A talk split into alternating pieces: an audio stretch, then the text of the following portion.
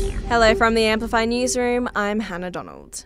A teenager is in a serious condition in hospital after allegedly being dragged by a car for two kilometres in Sydney's west. believe that he was on the front passenger side uh, window hanging through that area. The circumstances about whether he was trapped by any kind of confinement is still up for investigation.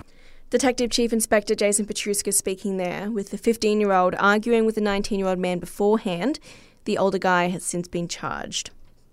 Britain's worst child serial killer, Lucy Letby, has formally launched a bid to appeal her convictions. The 33 year old was sentenced last month to life behind bars with no chance of release after being found guilty of murdering seven babies and the attempted murder of six others. She is only the third woman alive to be handed a whole life jail term. A million dollars in humanitarian aid is being sent from Australia to Libya following mass flooding. The federal government confirming the assistance with food, water, and medical supplies to be delivered through the Red Cross. The official death toll has risen past 11,000. There's still around 10,000 people missing. Younger Aussies are being encouraged to sign up as blood stem cell donors this World Marrow Donor Day. Kath Stone from Red Cross Lifeblood says they're hoping to get 10,000 people over the next year.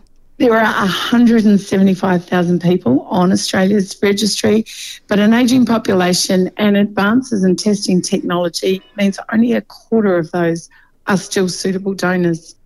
As the ACT government continues to roll out upgrades across Canberra's infrastructure, they're seeking feedback on a new playground design. Situated in the inner north suburb of Watson, the new playground is said to have a range of features like accessible toilets, climbing equipment, and multi use courts. You can share your feedback on the Your Say website until October 25th.